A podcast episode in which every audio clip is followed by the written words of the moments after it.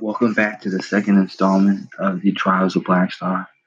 Again, this is uh, Jeremiah Taylor and Nicholas Anderson. Uh, Jeremiah is suffering from a bout with strep throat, so I'll be taking over for the next two episodes. We pick up our story with Cain leading the wire to investigate what's killing the crew. In the last episode, a the chef was killed by a mysterious creature, and both Cain and Abel spent time trying to figure out what it could be and how they could stop it. Let's begin. As Cain approaches, well, let us start from the beginning.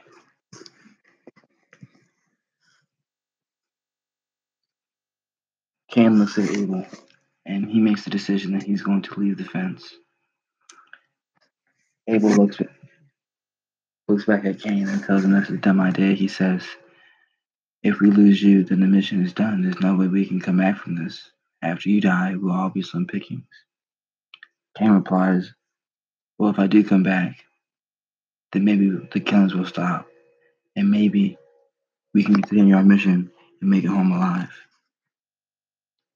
any action is better than no action. Abel scoffs at him. He just thinks he's dumb. He lets him go anyways because now you can't stop him. Cain walks into the forest and he's immediately greeted with humidity and a sense of hostility in the air. Unbeknownst to him, the yellow eyes of the same of the very same monster he's hunting are watching him.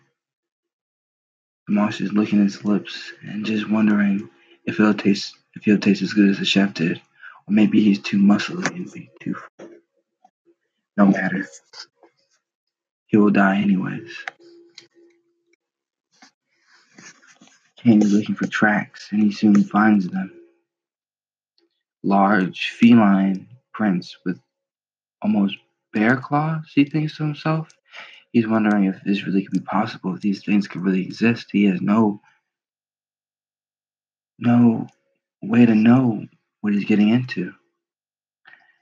He continues to trek further and further and further into the jungles, and he notices that all the trees look the same and they all secrete the same sweet smelling sap, but when it hits the ground, it burns like acid and Nothing grows around the trees, only soil and what looks to be bones. And he begins to wonder if even the trees are hostile, if this planet itself is out to kill him. In the trees, he hears a rustling sound, and his head immediately snaps up. He scans the canopy, he points his rifle, and he's he's getting scared now. He doesn't know what he's gonna do. He doesn't see anything just darkness and small spears of light shine down and bounce off the obsidian spears that jut out of the soil, almost like burned out tree trunks. He knows something's there, he just can't find it, and he hopes that he'll never find out what it is. He just keeps walking. And again, he hears something in the trees, and it's something that's getting lower, but he can't see it. And suddenly, he feels something pounce on his back. And it feels like he's been hit in the back with a by a semi truck and he's flattened to the ground. His face is cut open by the obsidian beneath the soil, and he screams out in pain, but he's too far away for help to come.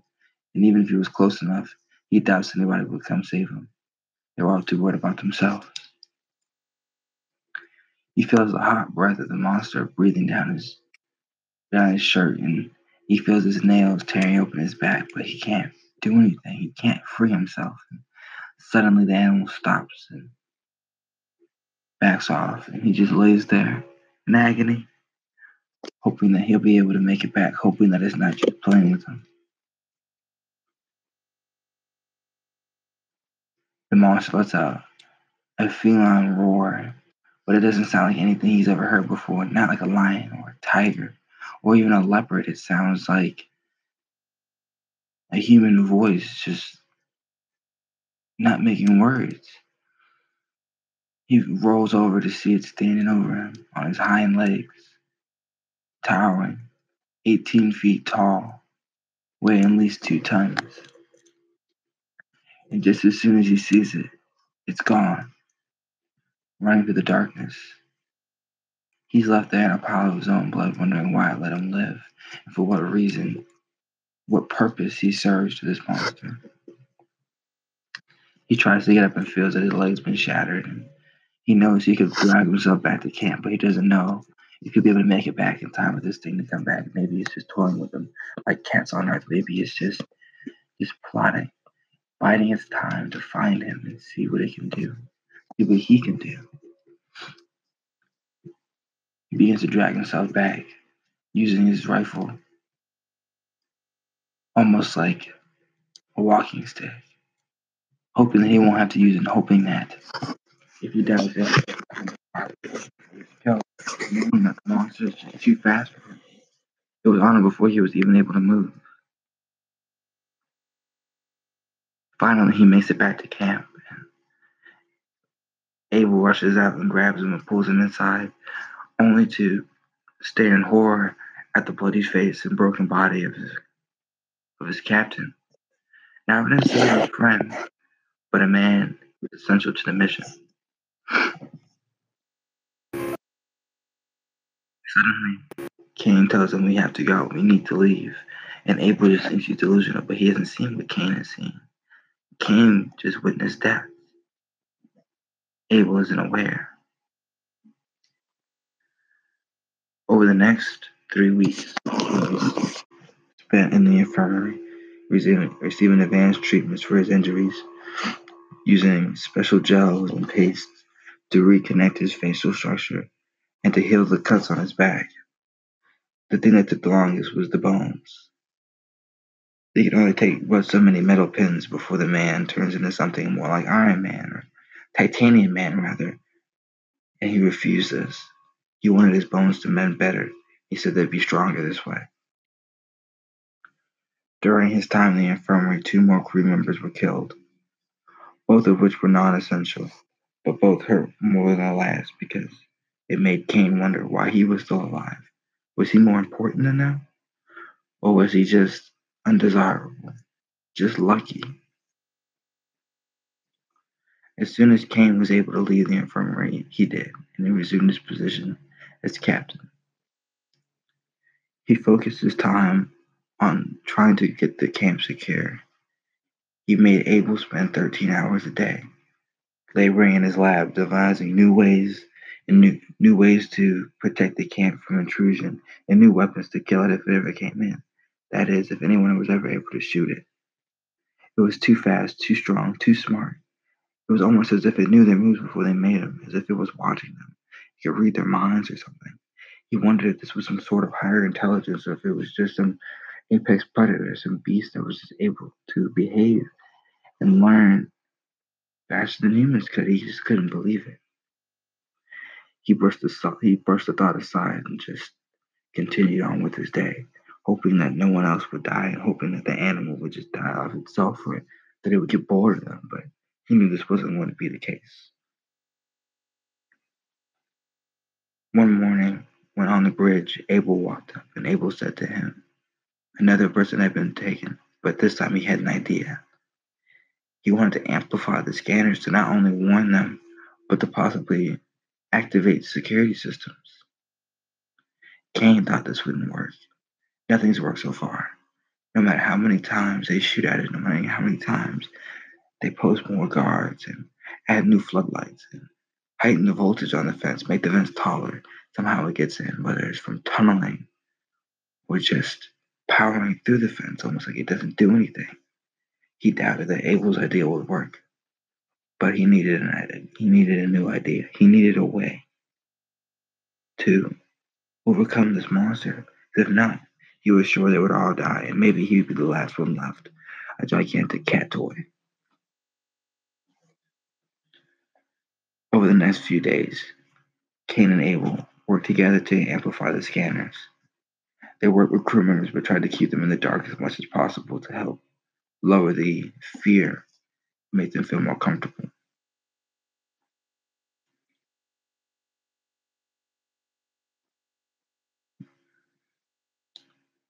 One evening, as the sun was at its lowest point, which really isn't all that low, but low enough for the animal, for the beast to resume its hunt, the scanner went off, and this time it was effective.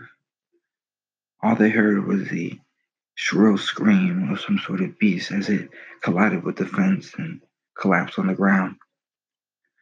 They saw it was charred and burned. I guess the electricity finally got to it. They pulled inside the camp. That was their first mistake. They didn't know that this was some sort of animal children who was a lesson learned by a species that would never once seen combat the way humans did. They pulled the animal inside the camp and began to examine it. They noticed that it towered over them. Um, it towered over them, and it weighed more than five men. They wondered, how could this thing, this gigantic monster, move faster than them go unseen during the day if it truly was stalking them? And they came to the conclusion that this wasn't a normal thing, a normal beast. This was something else, something totally different, something that they had no way to prepare for.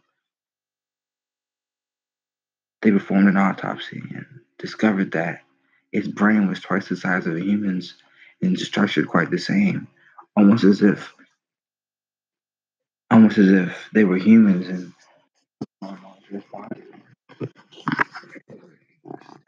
realized that the reason these things were able to perform the way they did was the fact that they were basically a human being with a superior body.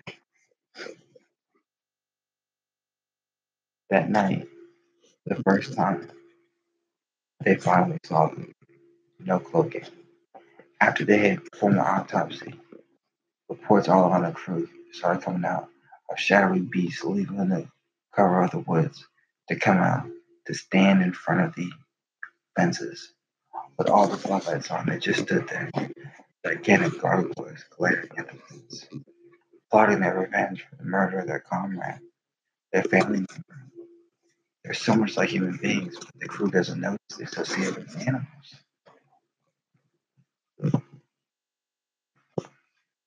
Suddenly, Cain realizes that there was never just one, but there was multiple, that these things were working in tandem together, feeding their own hunger and preying on these people, on his crew, like fruit snacks or potato chips. You realize that they were no longer the apex predator, but they had no hope of survival past this point. As Cain looked out on these animals and saw they rose and growled and snarled at the crew, almost as if they were taunting him, proclaiming death, he realized that not only did not stand a chance, but that these monsters were more human than them. They cared. Although his crew had sought retribution, they were too afraid to go out there and handle the business.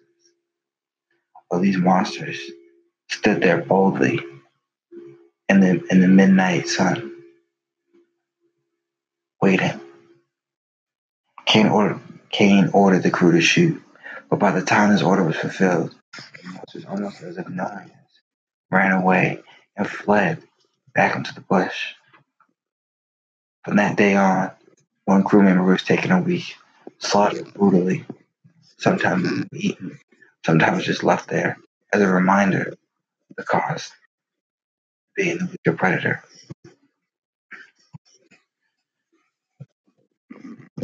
But the death of the first beast led to a revelation that these things were vulnerable, that they could be killed, that they weren't some mythical monster, something although it must be feared, was also able of dying.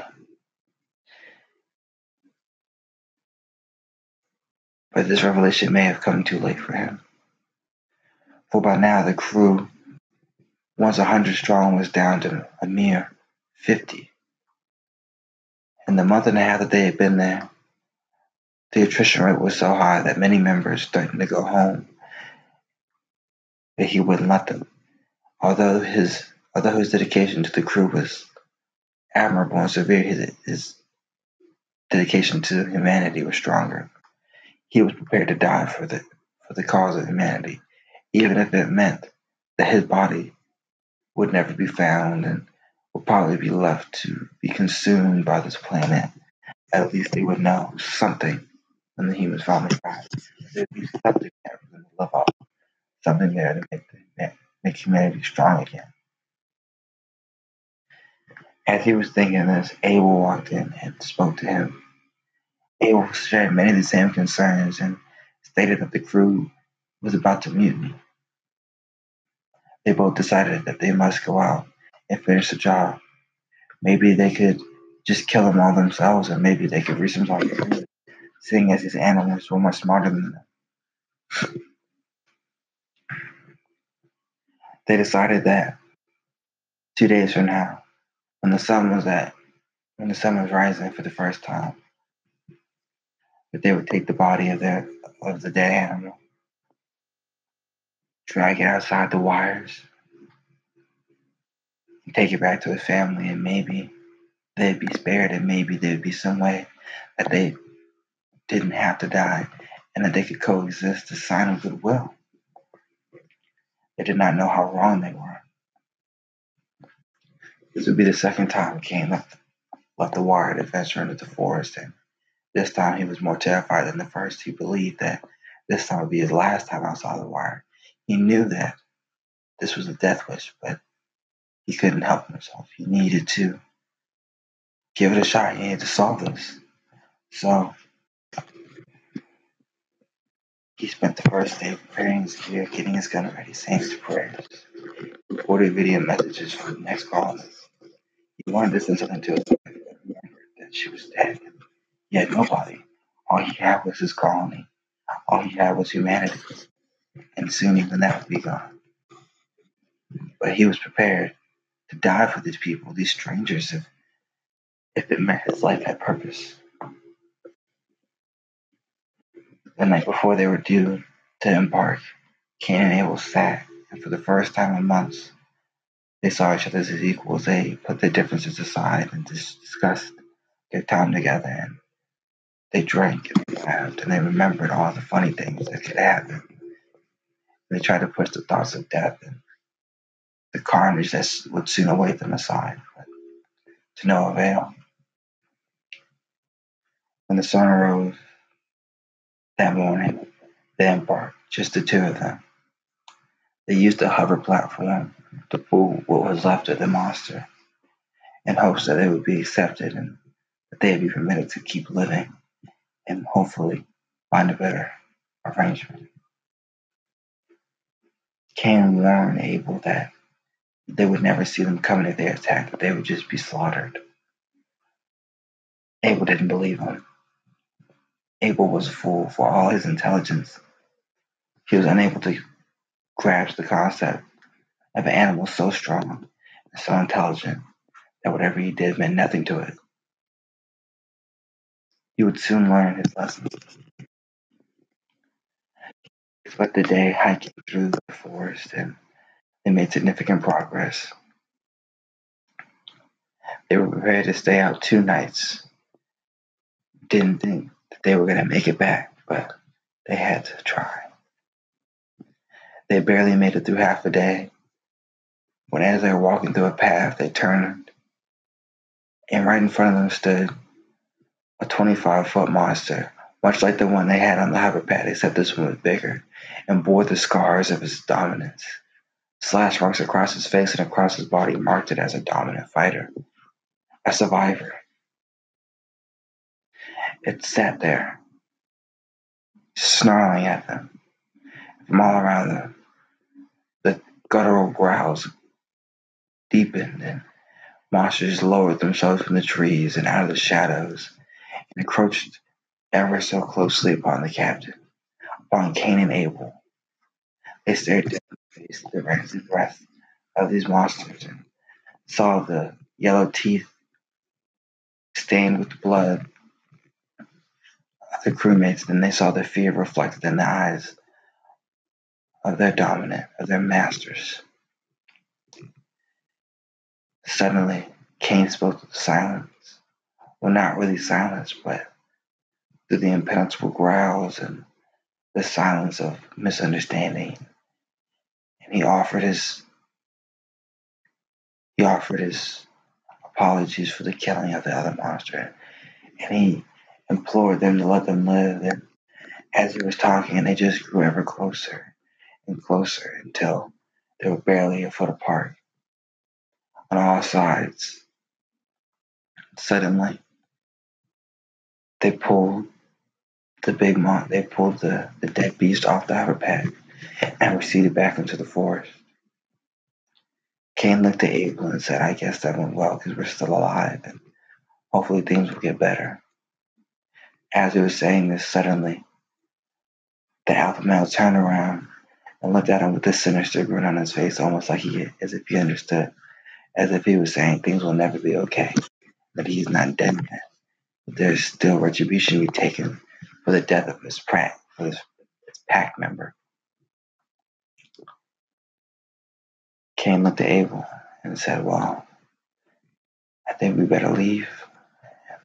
They fled to the forest, running at full speed, hoping that they would make it back in time, that they weren't just playing some part, some sadistic game, some human beast version of cat and mouse, of cowboys and Indians.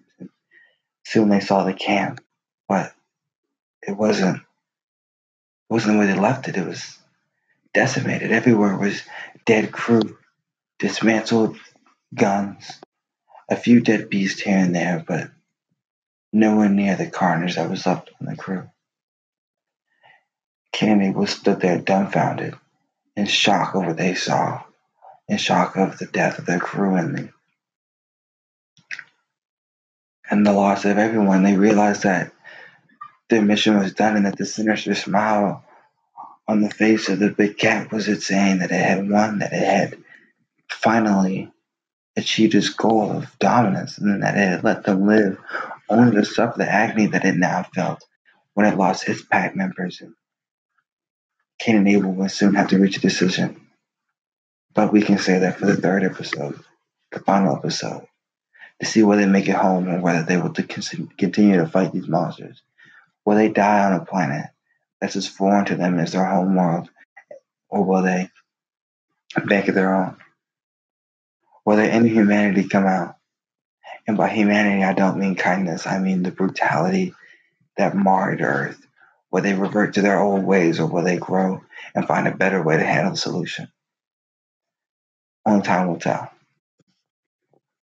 So, I don't know if you noticed, but we did this episode a little bit differently due to the lack of a partner, I had to do all the roles. So this one was more narration heavy. We chose to, I chose to do it this way to provide a clearer timeline. The focus of this podcast has always been on the two characters and their development and their friendship. I felt that this showed how they were able to grow through the adversity. In addition, I do believe that this episode talks a lot about how people can grow and become something different than what they initially were, even if their relationship is flawed and not necessarily the best, they can still overcome this for the betterment of themselves and those surrounded by them. I also wanted to make this episode more of a horror story using better descriptions. I don't know how successful I was, and I hope that you enjoyed it, but the inspiration for this was kind of um again avatar with the way the natural landscape is you know very jungly but it's hard to get light in there with the monsters being a lot taller stronger and more intelligent than humans. But i also wanted to incorporate um, science as well. So you know how chimpanzee brains are similar and they have been marred with the number of aggression i wanted to make the cats twice the intelligence of a human being, but 10 times the physical prowess. I don't know if you noticed, but the cats were described as being, you know, the biggest being 20 feet tall and weighing several tons with bare paws, well, with bare claws and feline paws. And just, I wanted to show the daunting nature of the animals and to make the reader or the listener feel as if all is lost for, for the crew. Um, again, I also wanted to hint to the fact that this is more than just a sci-fi podcast. We wanted to also talk about or allude to world issues as the big issue in this one is human warfare and what the cost is. In this episode, killing and trying to def- solve an issue of violence led to the death of everybody. Nobody survived except for the two who did the killing, and I wanted to show that just how when humans engage in warfare, you know, everybody dies, innocent or not. So I thought it'd just be interesting to make the monsters show their superiority and show their inner humanity and their inner brutality as well, and how they treated the humans. Um, we also wanted to show how, when faced with adversity, some humans run it, some humans stay, just how most of the crew was ready to abandon the mission. Only Cain and Abel decided to stay and see it through to the end, which I thought showed how powerful characters they were. Even in the face of death, they were ready to do whatever was necessary to save humanity and the crew. Although their actions ultimately led to the slaughtering of their crew, I still think that it's important to notice that they were working in tandem and they were pushing each other and pushing humanity to the brink because they needed to survive. In addition, they are such dedicated characters. They are able to put aside their personal differences for the good of all mankind. You know, even though they don't get along, you see in the beginning, in the first couple of minutes of our first podcast, now they are able to sit and drink together and laugh, remember all the good times that they had as a crew. And you also see how they are able to tap into their sympathetic side as they try to consult the crew with the loss of crew members and build up morale, even though they know they're in dire straits and that death may be coming at any moment. And I know I keep kind of reiterating humanity and humanity, but this is really what the podcast is about. It's about facing the issues that will ultimately lead to the demise of civilization. Will warfare, global warming, and blatant disregard for one another. So this podcast is really just to show the consequences and what could have happened of this, and also to show the to mirror what we do to our environment and people and animals and have it done to them, to the characters. I want them to react the way and feel the way that minority groups feel and that endangered species feel. Now, I don't know what a tiger thinks when it's being hunted and shot at, but I can imagine it's terrified just as the crew is terrified as they're being hunted for no reason other than for food. But at one point, they just stopped eating him and just started killing them as retribution. So that is the main goal, is to look at the consequences. And we, in the third episode, we hope to develop a more scientific. We want to show the scientific repercussions of, you know, human neglect on the environment. I want to show how people feel about the environment and why these animals are really killing the crew. Not just, you know, their ideas of dominance, but what they see in them that makes them feel that they need to get rid of them. Why the animals think they're a threat. Although the humans can't stack up to them in one-on-one combat, they are a threat to the wildlife in a way. They can smell the they can sense the fact that humans are a destructive breed and they don't want that in their environment. They they want to preserve the way things are. The purity of their environment is important to the monsters. But on that note, I will be posting part two of the podcast, which will be another five to 10 minutes of me just discussing the ideas behind it. And that this is um, episode two, part two of the Trials of Black Star. This is your host, Nicholas Anderson, again. Um, so I just wanted to briefly describe some of the inspirations, or maybe the biggest inspiration for this most recent episode. The biggest inspiration would have to be Rise of the Planet Apes. Is due to the fact of the intelligence factor, how the animals are now of their intelligence, which in the story isn't given to them, on it's just acquired through nature, but they still dominate. The ability to just take over. So I thought it would just be interesting to show how they act and how maybe all things are just evil. I don't know. Because of how they treat the people. Now, in the podcast, the cat like creatures slaughter the camp. They just decimate. But they do it because their feelings are hurt. They do it because they lost a member of their pack. They're reacting in emotional ways similar to humans. So I wanted to put that in there. I don't know if anybody picked it up, but that's what it was for to show that, or to allow the reader to think would animals really be like that, or would they just move on and not even worry about it?